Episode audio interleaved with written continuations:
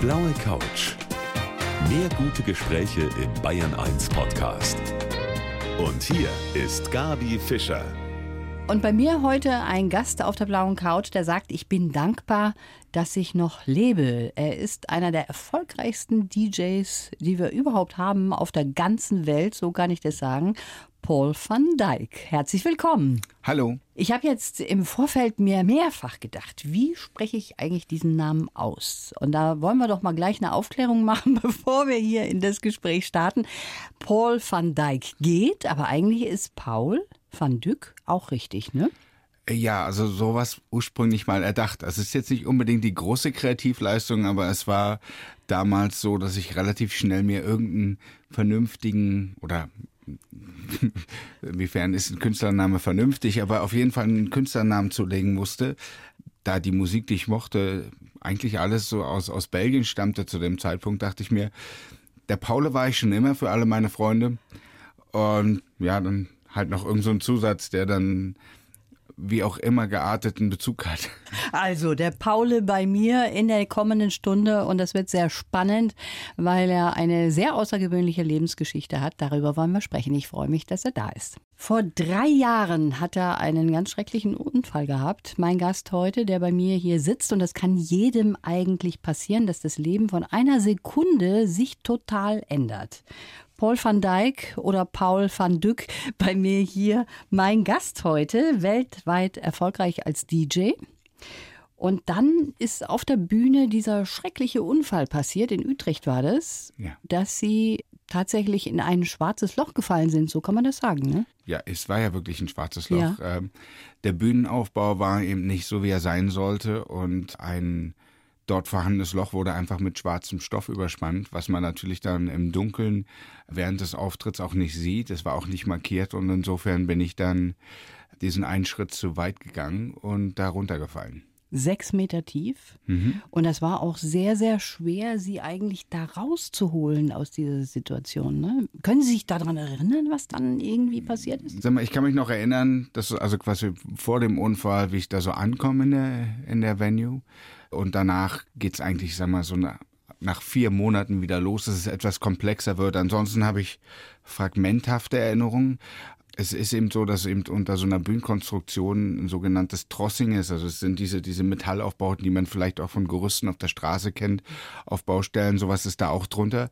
Äh, Und das musste erstmal alles rausgebaut werden, weil ich da natürlich entsprechend drin hing und äh, ich wohl auch sehr geblutet habe. Und ich bin auch sehr dankbar diesen Leuten, dass sie mich nicht einfach da rausgezerrt haben, weil sich, wie sich dann eben rausstellte, neben vielen Verletzungen zwei Brüche an der Wirbelsäule waren. Insofern hätte man mich da einfach gezerrt, wäre es wahrscheinlich noch schlimmer geworden. Und ich würde jetzt hier nicht sitzen. Welche Verletzungen hatten Sie alle? Ja, es, ich, ich sage das manchmal so ein bisschen flapsig, dass irgendwie, ich habe mir zweimal was an der Wirbelsäule gebrochen und das war so die einfache Nummer. Ich habe ein sehr schweres äh, Schädel-Hirntrauma, Blutungen an fünf verschiedenen Stellen im Gehirn und das ist natürlich dann auch entsprechend eine Sache, die eben auch eben diese langfristigen Auswirkungen hat und ja, Stauchung an der Halswirbelsäule und alle möglichen Sachen, die da eben so sind, wenn man da so runterstürzt und aufkommt. Ja, das waren so die Die Hauptverletzungen, Die- die- das reicht eigentlich auch schon. Das hört sich schon furchtbar an. Es ist so gewesen, dass Sie dann sofort in eine Spezialklinik gekommen sind, die in der Nähe war, Gott sei Dank. Da war dann auch ein sehr guter Neurologe, der Sie behandeln konnte. Aber zunächst einmal waren Sie im Koma. Genau, ich bin halt direkt ins Koma gefallen. Ich, ich weiß davon natürlich nichts. Also gerade wenn man im Koma ist, hat man natürlich keine Ahnung davon, was um einen herum passiert. Also es war wohl so, dass ich eben direkt in diesen komatösen Zustand gefallen bin. Und das große Glück war eben, dass eben wirklich diese Veranstaltungslocation eben direkt neben dem UMC, das ist äh, das Utrecht Medical Center, mit einer großen neurologischen Fachklinik direkt nebenan stand und der Professor Bissell wegen einem ganz anderen Fall zufällig Sonntagmorgens um fünf dort war, gleich die richtigen Maßnahmen eingeleitet hat und das letztendlich eben wieder einer der vielen dann sehr, sehr glücklichen Umstände, die zusammengespielt haben, passiert ist, dass er halt einfach da war, die richtigen Sachen machen konnte, damit ich eben nicht noch schlimmere Verletzungen habe. Was ich total interessant finde, ihre Freundin, ihre damalige Freundin, jetzige Ehefrau, die hat ja eine ganz spezielle Vorgehensweise gehabt, sie zu betreuen mit ihrer Zuneigung. Und die hat das ganze Krankenzimmer umgestaltet, sehr liebevoll. Die hat dafür gesorgt, dass da nur Positives stattfindet, dass da keiner laut rummacht, dass ihre Mutter zum Beispiel rausgeschickt wird zum Weinen. Kriegt man das mit? Das, das was sehr interessant ist. Ja. Also ich bin schon jemand, der ich, ich gehe schon eher pragmatisch durchs Leben. Also ich bin jetzt kein Esoteriker und ich glaube auch nicht wirklich an irgendwie das Große, was uns von oben beschützt oder eben auch nicht. Aber auf jeden Fall ist meine Erfahrung, dass es da irgendwie noch was geben muss, weil also ich habe natürlich ganz bewusst keine direkten Erinnerungen an, an, an irgendwas davon.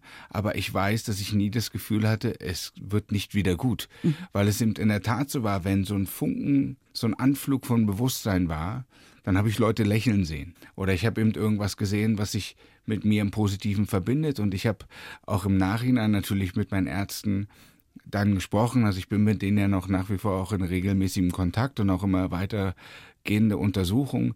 Und gerade erst vor drei Tagen zum Beispiel habe ich mit dem Dr. Javari gesprochen, der meinte, dass das wirklich sehr, sehr wichtig ist und dass man das eigentlich allen anempfehlen sollte, eben sowas zu machen, weil in der Sekunde, wo, wie gesagt, so eine, so eine Blitzsekunde ist ja. von Bewusstsein, wenn man dann etwas sieht, dann hat es so eine Art Knock-on-Effekt und, und, und es bilden sich einfach dann auch komplexere Zusammenhänge wieder und, und man, man hat dann die Möglichkeit, ja, sich einfach wieder zurück ins mhm. Leben zu finden, weil die, die erste Prognose der Ärzte war ja schon so, dass ich wieder wissen werde, wer ich bin, wer meine Frau ist oder, oder damals Freundin, mein, meine Mutter oder überhaupt, was ich mache. Aber ich frage deshalb nach, weil viele sagen ja, der im Koma liegt, kriegt sowieso nichts mit. Warum soll ich mich dazusetzen? Warum soll ich den streicheln? Warum soll ich dem gut zureden? Aber das ist nicht so. Ich kann ja nur subjektiv von mir sprechen. Ich habe keine bewussten Erinnerungen, mhm. aber ich habe das Gefühl, die Wahrnehmung. Als meine Frau ankam, also sie war halt, als der Unfall passierte, war sie in Los Angeles, deswegen mit Zeitverschiebungen und Flug, dauerte das fast zwei Tage, bis sie dann da war. Ich war angeschlossen an alle möglichen Geräte und sie fragte mich dann eben, ich solle ihre Hand halten. Und irgendwas in mir hat diese motorische Funktion ausgelöst, zuzudrücken, obwohl ich ganz klar, ich sag mal, die empirischen Werte waren, da war nichts. Und insofern muss da eben irgendwas gewesen sein, was ihm wusste, That's my girl. So eine Berührung mit irgendwas, was da ist. Ja. Ob man es Seele nennt, wie auch immer geartete Verbindung oder, oder Liebe oder all das, glaube ich, manifestiert sich da. Und für mich, ich kann nur sagen, es in der Tat so ist, dass man die Sachen wahrnimmt. Mhm. Das ist wirklich ein, ein Stück weit ein Appell aus meiner eigenen persönlichen Erfahrung. Wenn da jemand im Koma liegt und man besucht den, redet mit den Leuten, mhm. erzählt denen irgendwas, das Bewusstsein nimmt es wahrscheinlich nicht auf, aber gefühlt ist da was. Und was, was Margarita, also das ist der Name meiner Frau, ja. äh, was die geleistet hat, das ist da schon natürlich ganz, ganz groß, weil sie mit all der Stärke, die sie irgendwo hergezogen hat, diese ganz essentiellen Sachen eingeleitet hat, die mich noch am Leben gehalten haben. Einfach. Mhm. Das ist toll, dass Sie das so sagen, dass mit dieser Liebe und Zuneigung, dass die ankommt auch bei denjenigen, die dort liegen. Das ist, finde ich, sehr wichtig. Darüber sprechen wir auch gleich weiter hier auf der blauen Couch. Ja, wir sind eben stehen geblieben bei dem schrecklichen Unfall, den mein Gast 2016 übrigens als DJ auf der Bühne hatte, der Paul van Dyk. Ein Sturz sechs Meter tief, wir haben schon darüber gesprochen, dann ins Koma gefallen und wie war dann der erste Moment, als Sie wach geworden sind? Da saß dann Ihre damalige Freundin neben Ihnen. Also es ist in der Tat so, dass meine Freundin die ganze Zeit dann eben klar bei mir war und eben alle möglichen Regeln auch aufgestellt hat, eben, dass man in meinem Krankenzimmer nur lächeln darf, nur fröhlich sein darf, äh, was natürlich auch für sie galt und sie dann eben auch rausgegangen ist, irgendwie, wenn es zu viel wurde und sie mhm. weinen musste, versucht hat, mich in jedweder Form zu, zu motivieren und einfach, ja, es klingt jetzt vielleicht auch etwas flapsig, aber zu bespaßen, einfach mhm. irgendwie hier was Lustiges zu erzählen oder was auch immer. Einfach irgendwas, was eben so eine Verknüpfung ins reelle Leben, auch ja. ein Stück weit ins Leben was ich da vorgeführt habe, herzustellen. Und das ist, einfach wichtig, also dass sie da auch an meiner Seite war und, und was haben sie da sie geleistet gespürt. hat. Und gibt es dann tatsächlich so ein Aufwachen, so einen Moment oder ist das so ein langsames Aufwachen, das sich so entwickelt? Also es gab jetzt nicht so diesen einen Moment, Nicht. man wird wach, macht die Augen auf und dann ist auch das Bewusstsein da und von da an erinnert man sich wieder. Das ist so ein bisschen wie so eine Art Loop und in dem ist man quasi so drin. Also das Gedächtnis ist dann in der Lage, zunächst einfach zehn Minuten zu behalten, dann vielleicht elf, dann zwölf. Es war zum Beispiel so, dass der Professor Bissell in Utrecht viermal am Tag kam und gesagt hat, wer er ist und was mir passiert ist, ob ich mich erinnern könnte. Und ich wusste natürlich nie über irgendwas Bescheid. Dieser Loop wurde so sukzessive immer ein bisschen länger. Und damit wurde dann natürlich irgendwie dann auch so das ein oder andere Fragment ein bisschen permanenter und damit ich denke mal so nach sieben, acht Tagen habe ich dann so das erste Mal begriffen, dass ich einen Unfall hatte mit sehr, sehr schwerwiegenden Folgen. Verstehe. Und ja, habe dann natürlich auch erstmal mit dem entsprechenden Schock und äh, allem, was man eben dann so hat. Ja, dann kommt reagiert. natürlich auch die Gewissheit, man liegt da, ist schwer verletzt, man weiß nicht, wie es weitergeht. Es war ja auch so, dass sie die Verletzung hatten, dass sie nicht gleich dann aus dem Bett aufspringen konnten. Das wurde ihnen dann auch klar, ne? Also ich habe ja auch diese Anstrengung wohl unternommen. Also ich habe mir an einem Abend mal alles, was ich da, ich war ja überall an, angekabelt und angesteckt, alles rausgezogen, quasi aus Versehen, weil ich wollte einfach aufstehen, auf Toilette gehen, was natürlich gar nicht ging. Weder konnte ich laufen, noch wäre ich überhaupt in der Lage gewesen, irgendwie meinen Oberkörper nach vorne zu beugen. Aber das Verständnis, dass man eben diese Verletzung hat und es deswegen nicht kann, das war ja nicht da. Und das wurde dann natürlich ein Stück weit immer klarer. Und natürlich dann fällt man auch so ein Stück weit in so eine, ich, ich weiß gar nicht, ja, vielleicht ist Loch tatsächlich so das, was man so am ersten da sagt, weil ich würde nicht sagen, dass ich in irgendeiner Form depressiv wurde, weil wie gesagt, ich hatte immer Leute um mich rum, die mir das Gefühl gegeben hat, das, das wird alles gut. Es geht zwar gerade nicht, aber es wird alles gut. Aber auch die Einsicht eben selbst, ich kann nicht allein auf Toilette gehen, ich kann nicht allein duschen. Es ist so ein bisschen so, man hängt so sein Selbstwertgefühl ein Stück weit so an die Wand, weil egal wie nah man sich ist in einer Beziehung, aber allein aufs Klo gehen macht man dann doch. Ja. Das hat natürlich auch ein enormes Frustrationspotenzial. Ganz sicher. Wir sprechen gleich weiter, natürlich, wie es sich so entwickelt hat bei Ihnen, aber ich habe jetzt für Sie einen kleinen Lebenslauf. In diesem Lebenslauf haben wir so ziemlich alles zusammengeschrieben, was wichtig ist, hoffe ich. Und den lesen Sie bitte jetzt mal vor. Okay. Ich heiße Paul van Dyck und seit ich ein kleiner Junge war, ist Musik meine Zusatzsprache und meine Leidenschaft. Als Techno-DJ bin ich berühmt geworden. Ich habe Millionen zum Tanzen gebracht, jedes Wochenende woanders. Geprägt haben mich die Freiheitsliebe meiner Mutter, meine Kindheit in der DDR und die Musik von Depeche Mode. Als mir mein Leben perfekt erschien, habe ich nur einen einzigen falschen Schritt gemacht. Nach meinem Unfall war nichts mehr wie vorher. Sprechen, essen, laufen, nichts geht von selbst. Ich weiß heute, welchen Unterschied es macht, wenn ein geliebter Mensch dir Hoffnung schenkt. Ohne Margarete hätte ich es nicht geschafft. Jetzt habe ich nur noch einen Wunsch, der beste Vater der Welt werden. Stimmt es so? Ja, also es waren natürlich musikalische Einflüsse, da gab es natürlich noch eine ganze Menge mehr als Depeche Mode, ähm, Bands wie The Smiths zum Beispiel, das war so eigentlich meine erste Offenbarung irgendwie, dass da Musik ist, die noch viel, viel mehr ist als das Zeug, was so nebenbei im Radio läuft. Aber ja, wenn man es schnell mal so auf zwei, drei Sätze zusammen formuliert hat, da steht da schon sehr viel Wahres drin. Bleiben wir mal kurz bei der Musik. Sie sind ja in der damaligen DDR groß geworden und da kann ich mir vorstellen, da ist natürlich der Einfluss der internationalen Musik ein ganz anderer gewesen. Da ist man ja auch kaum dran gekommen oder wie ist das bei Ihnen gelaufen?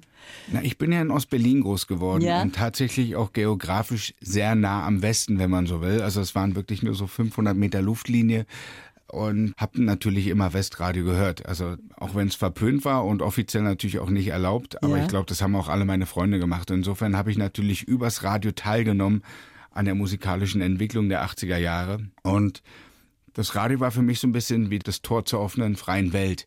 Insofern waren für mich auch immer die Radiomoderatoren meine Helden. Ja, weil ich wusste zwar auch nicht, wie die Radiomoderatoren aussehen, aber ich hatte keine Ahnung, was haben meine Lieblingsmusiker zu sagen, was singen die da überhaupt, weil ich kein Englisch gesprochen habe. Aber es waren die Radiomoderatoren, die eben gesagt haben, ey, hör dir das mal an, das ist wirklich richtig gut und das ist total klasse. Oder die haben einfach für mich die Musik gefiltert, die ich nicht suchen konnte und mir dann nahegebracht. Und deswegen bin ich natürlich da auch sehr, sehr dankbar für. Und, und Radio hat immer eine große Rolle für mich gespielt und wird es auch immer spielen. Ja, und das ist so schön, dass Radio grenzenlos ist, ne? Das muss man dann sagen. Ja, absolut. Das hält sich halt nicht an Grenzen und das ist gut so. Wir sprechen gleich weiter hier auf der blauen Couch. Herr van Dyck, Sie haben nach Ihrem schweren Unfall auf der Bühne von Utrecht 11 Millionen Euro Schadensersatz zugesprochen bekommen. Der Veranstalter, der ist natürlich schuld gewesen. Haben Sie das Geld eigentlich mittlerweile bekommen? Vielleicht muss man das sogar noch ein bisschen komplexer erläutern. Ja. Also ich habe die auch nicht verklagt, sondern da wurden etliche ähm, Sachverständige aus dem Bühnenbaubereich, aus dem Musikbereich, aus dem Businessbereich, Ärzte, alles Mögliche wurden da gehört. Und letztendlich hat der Richter dann eben sein Urteil gesprochen. Für mich in dem Moment auch sehr, sehr wichtig aus dem Gerechtigkeitsgefühl heraus, weil bis heute nicht mal auch nur so im Ansatz auf einer freundschaftlichen Ebene zumindest eine moralische Verantwortung mal übernommen worden ist. Und das ist Auch schon keine eine harte. Entschuldigung. Nee, gar nichts, gar nichts in der Form.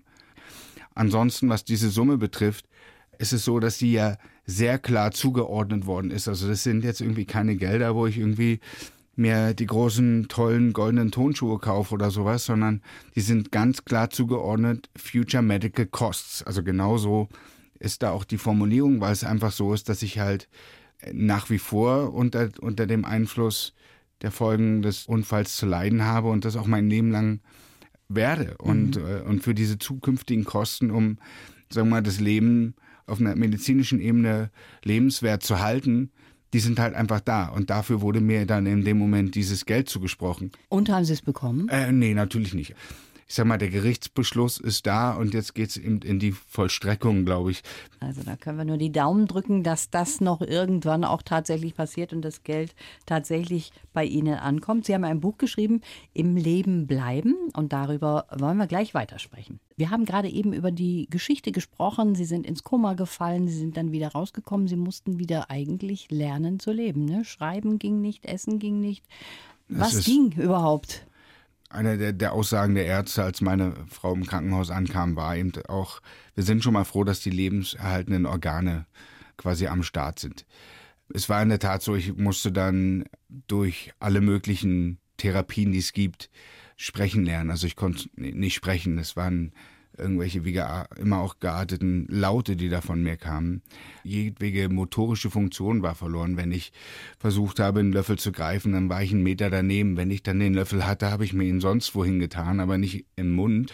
Das sind so lauter so Sachen, wo man sich dann eben wieder so zurückfinden muss ins Leben und letztendlich durch Ergotherapie, Logopädie, durch Physiotherapie, Locomotion, wie die ganzen Sachen, was ich alles gemacht habe, sich ihm wieder zurückfinden, damit durch diese Wiederholung der Abläufe letztendlich dann die, die Motorik wieder stattfindet, dass eben das Gehirn das automatisiert. Was muss ich eigentlich, welchen Muskel muss ich benutzen, um einen Fuß von anderen zu setzen? Weil ich saß ja auch sehr lange im Rollstuhl, wobei da eben auch, es war ja kein, ich sag mal, physikalischer Grund, warum ich nicht laufen konnte, sondern es war ganz einfach, dass mein Gehirn keine Ahnung hatte, was muss es machen, damit ich mich irgendwie fortbewegen kann. Verstehe. Und äh, insofern, da gibt's dann eben, oder in meinem Fall eben die Therapie, das heißt Locomotion, da wird man in so eine Art Harness gehangen, äh, mit so einem Kran über ein Laufband gehoben und dann wird unter einem quasi der Boden bewegt und man setzt so einen Fuß nach dem anderen auf. Und durch diese wiederholenden Bewegungen irgendwie lernt man dann letztendlich ein Stück weit wieder, wie das überhaupt funktioniert mit dem Laufen. Das muss man sich vorstellen, eben mit allem. Also mit, mit Sprechen, mit Silben formulieren, mit Wortfindung. Ist halt nach wie vor so zum Beispiel, dass eben mein Gehirn natürlich entsprechend mitgenommen ist. Also ich sage immer, die Festplatte funktioniert, aber quasi die Datenübertragung, der USB-Stick ist schon ziemlich mitgenommen. Und deswegen habe ich halt auch ein wesentlich geringeres Konzentrationslevel zum Beispiel. Und das ist halt nach wie vor ein Problem. Das kann man, man kann sich halt fit halten. Ja, also Verstehe. diese, diese kleinen lustigen Apps, die man so hat und dann normalerweise irgendwo in der Pause mal so ein Ja. bisschen spielt, diese Brain Trainings und sowas. Das gehört für mich halt, ja, zum täglichen Leben dazu. Einfach ähm, um das da oben ähm, am Laufen zu halten. Ja, das ist sehr interessant, was Sie da erzählen. Aber nochmal zurück auf diese Zeit, die ja sehr schwer auch für Sie war. Wie ist denn das? Waren Sie da nicht auch mutlos mal zwischendurch? Haben Sie nicht gesagt, Mensch, mich kotzt das alles an und ich habe keinen Bock mehr, das regt mich alles auf? Natürlich hatten Sie Ihre Freundin, die Sie immer wieder begleitet hat, ne? Es war ein Zusammenspiel aus all diesen Sachen. Also alles, was Sie gerade formuliert haben, genau so. Also man liegt da einfach und man ist voller Schmerzen mhm. und fragt sich eigentlich, warum, wieso und weshalb. Und je mehr Gründe man hat, nicht aufzugeben, desto besser dann in einer solchen Position. Und ich muss eben sagen, ich habe natürlich mit meiner Frau den allerbesten Grund irgendwie nie aufzugeben und das war da eben auch so. Und wenn wenn es noch so ein dunkler Tag war, dann war da halt immer dieses Licht, wo es sich gelohnt hat, für zu kämpfen, darauf zuzugeben und nie aufzugeben. Und da eben dann auch, vielleicht auch wieder etwas flapsig gesagt, aber wenn die sich alle so den Arsch aufreißen, dann kann ich nicht einfach den Stecker ziehen. Und diese Motivation, dass es den Leuten was bedeutet, mhm. dass ich eine Runde mehr laufen kann ums Zimmer. Dass es den Leuten was bedeutet, dass ich irgendwie ein Wort klarer aussprechen kann als noch am Tag zuvor das ist dann natürlich auch der Anreiz gegebenenfalls, sich dieses Stückchen weit noch mehr anzustrengen. Mhm. Das ist so toll, wenn Sie das erzählen, wie Sie in einer sehr schlimmen Situation waren und wie ein Mensch dann doch mit Willen und viel Liebe auch von seiner Umgebung dann wieder tatsächlich zurückfindet. Das ist eben das Tolle. Und es gibt einen schönen Song, nämlich von Depeche Mode. Da haben wir mhm. eben schon drüber gesprochen. Depeche Mode hat ja eine besondere Bedeutung, den ihre Frau ihnen auch vorgespielt hat, als sie im Koma lagen. Ja, vielleicht können Sie zwei, drei Sätze dazu sagen. Den können wir gleich spielen.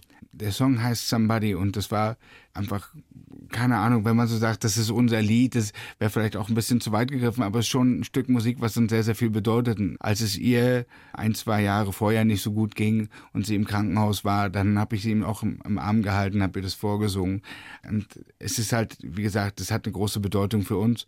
Und äh, als sie dann kam ins Krankenhaus, wie gesagt, ich lag im Koma, also ich habe es jetzt bewusst nicht wahrgenommen, aber hat sie mir eben auch dieses Lied vorgesungen und man hat dann tatsächlich auch wieder durch die angeschlossenen Geräte gesehen, dass da eben eine, wie so eine Art Entkrampfung stattfand. Also wie so zu Hause, alles wird gut. Mhm. Und das ist so ein Stück weit vielleicht, um nochmal das aufzugreifen von vorher, wenn jemand im Koma liegt. Ich weiß effektiv, bewusst nicht, dass sie das getan hat. Aber ich habe da was gespürt und dieses, was ich da gespürt hat, hat mir die Kraft gegeben, nicht tiefer in dieses Loch, in diese Dunkelheit zu gehen, sondern umzudrehen, aufs Licht zuzugehen und am Leben zu bleiben. Und das ist das, was da ganz, ganz wichtig ist. Und das sind dann eben solche Elemente. Das kann Musik sein, das kann eben sein, dass man demjenigen, der da neben einem liegt, einfach erzählt, wie es einem gerade geht. Das ist ja schön, wie Sie das schildern. Und wir hören uns jetzt den Titel auch an. Depeche Mode und Somebody. Depeche Mode Somebody für meinen heutigen Gast, einen ganz außergewöhnlichen Mann, der hier sitzt, ein super DJ, weltweit bekannt und jemand, der auch durch ein ganz tiefes Tal schon gewandert ist nach einem schweren, schweren Unfall. Und da hat dieses Lied, was wir uns gerade angehört haben, auch eine große Rolle gespielt. Jetzt kommen wir nochmal zurück auf Ihr Buch. Hm. Das finde ich ist eine sehr schöne Idee. Das ist ja quasi aus Ihrer Sicht und aus der Sicht Ihrer Freundin oder jetzigen Frau geschrieben. Da sieht man eben von außen und von innen quasi die Sicht nach diesem Unfall. Und das war auch so ein bisschen ein Wunsch von Ihnen zu sagen, hey Leute, also wenn jemand im Koma liegt, dann lasst den nicht einfach nur so da liegen, sondern kümmert euch auch. Also das ist natürlich ganz klar ein Grundanliegen, ein Stück weit auch. Dass es dieses Buch gibt, das kann ich nicht auf, auf meine Schulter nehmen, das habe ich so in der Form jetzt irgendwie mir nicht erdacht. Wir haben ja auch, auch nach dem Unfall eher relativ klar, sagen wir mal, keine Informationen nach außen gegeben, weil in dem Moment geht es nicht darum, da irgendwie mhm. irgendwelche Informationen mitzuteilen, sondern sich darauf zu fokussieren, die Probleme zu lösen, die da ganz akut dann in dem Moment sind. Es war in meinem Fall so, dass dann eine große deutsche Tageszeitung einfach kam und sagte, wir schreiben den Artikel sowieso, also sag lieber was. Ja. Insofern gab es dann natürlich dann auch gewisse Presseaktivitäten und über diese ist eben der Verlag an mich herangetreten, irgendwie die initiale Idee, die kam eher vom Verlag als von mir. Verstehe. Und die Tatsache, dass wir das Buch eben quasi dann auch in diesen zweigeteilten Rhythmus letztendlich geschrieben haben, ist natürlich auch der Tatsache geschuldet, ich habe einfach keine Erinnerung an die ersten vier Monate. Insofern hätte dann da erstmal nichts gestanden für mhm. die ersten paar Seiten. Ja. Insofern es war das auch nochmal eine relativ komplexe Herangehensweise. Ja, aber sehr, sehr gelungen und ja, positiv und das ist das Schöne. Sie haben es gerade eben gesagt, viele wollten natürlich wissen, wie geht's dem eigentlich nach diesem Unfall? Das ist klar, viele haben auch ihr Mitgefühl ausgedrückt und das hat sie auch manchmal zu Tränen gerührt im Nachhinein, ne? Es gab ganz, ganz viel Unterstützung, also von Leuten, die meine Musik mögen, auch von Kollegen. Das ist dann schon überwältigend. Das ist schon etwas, was irgendwie mich auch nach wie vor immer wieder auch, sagen wir mal, so ein bisschen meine Stimme wird dann etwas vibrierender, ja. man sozusagen, ähm, und die Augen etwas glasiger. Es ist schon so, dass es sehr, sehr berührend man, man, Ja, man, man, ich bin mir dessen ich meine, man sagt immer so lapidar Glück, aber es ist wesentlich mehr als Glück, was da passiert ist. Mhm. Ähm, bin ich mir sehr, sehr bewusst. Und es ist ja so, dass Sie mittlerweile auch schon wieder auf der Bühne stehen. Wie war das? Ihr erster Auftritt in LA war das, glaube mhm. ich, wie Sie da wieder auf die Bühne gegangen sind. Hat man da schon so ein mulmiges Gefühl auch, dass man daran denkt, was ist eigentlich bei dem letzten Auftritt passiert? Was für mich viel immer eine viel größere Verunsicherung hatte, war, bin ich in der Lage, diese ganzen Emotionen irgendwie quasi, die dann natürlich irgendwie von mir kommen, von den Leuten kommen, bin ich in der Lage, die einfach irgendwie dann auch so zu verarbeiten. Mhm. Und ähm, das war natürlich sehr, sehr intensiv, zumal wenn mir meine Frau vorher im Krankenhaus Musik vorgespielt hat, zum Beispiel Somebody, dann bin ich halt wirklich regelmäßig in, in Tränen ausgebrochen Warum? Keine Ahnung, weil eigentlicherweise ja, dass ich es wieder hören kann, hätte mich ja fröhlich stimmen müssen. Ja. Aber äh, da sind dann einfach diese Schleusen geöffnet worden und natürlich war so ein bisschen ja, so der Respekt vor, wie gehe ich mit diesen ganzen Emotionen auf der Bühne um. Letztendlich ist es eben so, dass wenn man so ein Ziel hat, mhm. natürlich das eben nochmal auch im Psychologischen unglaublich motiviert, da weiterzumachen. Zumal eben bei mir es auch so war, da wieder auf die Bühne zu gehen bedeutete für mich auch so ein Stück weit, dass zumindest die Basis, dieses Widersprechen, dieses Widerlaufen, auch wenn es lange noch nicht wirklich so war, wie es sein sollte, aber dass all diese Basis, dass die erstmal geschaffen ist und ich jetzt den nächsten großen Schritt machen kann, um eine gewisse Routine wieder hineinzubekommen in mein Leben. Und dazu gehört ganz einfach Musik machen und auf der Bühne stehen. Mhm. In diesem Buch ist mittendrin auch ein ganz tolles Foto. Ich blätter hier mal. Das zeigt Sie auf der Bühne bei hm. der ersten Show nach Ihrem Unfall. Wie viele Zuschauer haben Sie da? Das, vor der Bühne waren so etwa 40.000 Leute. Bei dem Festival selbst, also beim gesamten Festival, sind so an einem Tag so um die 120.000 Leute. Das ist schon äh, richtig groß. Aber vor meiner Bühne waren 40. Also von 0 auf 100 dann wieder nach vier Monaten nach diesem schweren Unfall. Das ist unglaublich, dass Sie das geschafft haben. Und zwar nicht nur mit ärztlicher Hilfe, die waren natürlich sehr wichtig, aber auch, und das wollen wir immer wieder auch sagen an dieser Stelle, durch die Zuneigung, diese große Zuneigung äh, von Ihrer Frau und Ihrer Familie, von Ihren Freunden, das ist eben auch wichtig. Und das, glaube ich, ist eine Message, die wir hier rausblasen können, oder? Unbedingt. Also wie gesagt, das ist essentiell, einen Grund zu haben, in diesen Situationen nicht aufzugeben, wenn einfach alles wehtut. Also ich bin ja auch jetzt noch irgendwie so der klassische Schmerzpatient. Also ich mhm. habe ja nach wie vor Schmerzen. Die sind zwar, man gewöhnt sich halt dran, das ist wie so ein Grundsummen, aber natürlich so akut nach dem Unfall, wenn einem alles wehtut, dann fragt man sich, naja, soll es das jetzt wirklich sein? Und wenn man dann so viele Leute hat, denen das was bedeutet, dass man nicht geht, dann kämpft man auch zu bleiben. Ja, das ist ein schönes Schlusswort. Schön, mit Ihnen geredet zu haben. Das war ein tolles Gespräch. Ich denke, dass viele Zuhörer da auch sehr vieles draus ziehen können. Ich wünsche Ihnen alles Gute und schöne Grüße unbekannterweise an Ihre Frau, die ich ganz großartig finde, obwohl ich sie nicht kenne. Vielen lieben Dank. Schönen Dank fürs Kommen.